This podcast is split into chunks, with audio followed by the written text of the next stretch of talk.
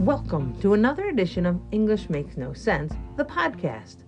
The podcast where we have fun with the English language in just about two minutes. We try to keep it, or I try to keep it, to 120 seconds. So I better get started.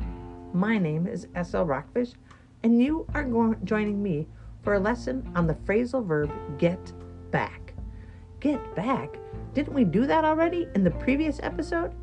Yes, we did, my friend, but we're going to do three more meanings for get back right here. We're going to call this get back part two.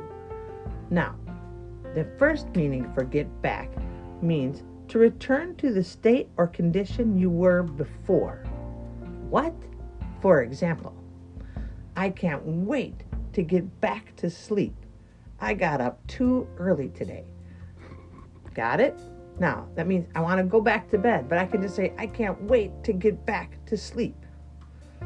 Or, I can't wait to get for things to get back to normal once COVID is over.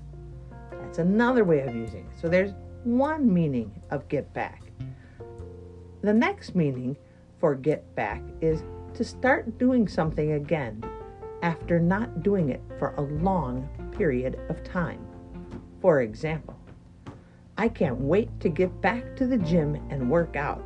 I've put on a lot of COVID weight. I can't wait to return to the gym, so I just say I can't wait to get back to the gym.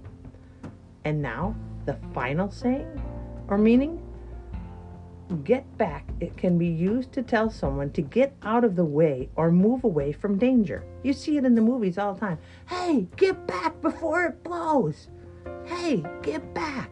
It's used as a warning. I mean, step away, run for it, get back. Take yourself away from danger.